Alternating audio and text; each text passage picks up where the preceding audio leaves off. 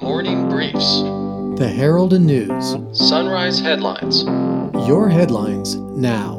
Good morning, Klamath Basin. It's Tuesday, April 16th, 2019. I'm Kurt Liedtke with the Herald and News. Here are a few stories you can find in today's edition of the Herald and News. These are your Sunrise headlines. An unattended candle was determined to be the cause of a home fire last Thursday in the Stewart Lenox neighborhood.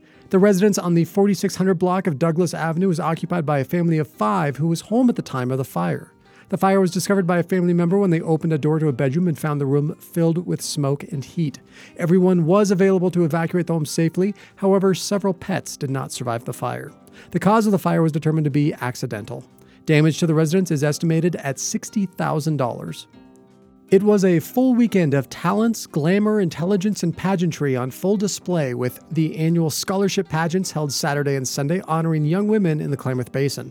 Presented by the Women's Scholarship Foundation of Klamath County, Saturday marked the 44th rendition of the Miss Klamath County Miss City of Sunshine pageant held at Mills Auditorium. Nine contestants competed this year in an event themed as Swing Time.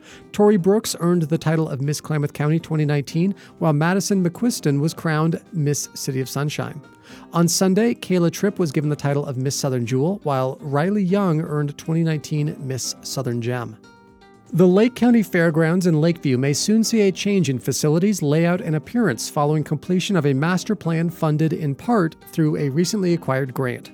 With the assistance of South Central Oregon Economic Development District, or SCOED, a $50,000 Local Economic Opportunity Fund program grant was approved through Business Oregon. Its purpose will be to fund a two phase assessment for development of a master plan for immediate facilities needs, maintenance, and possible redesign.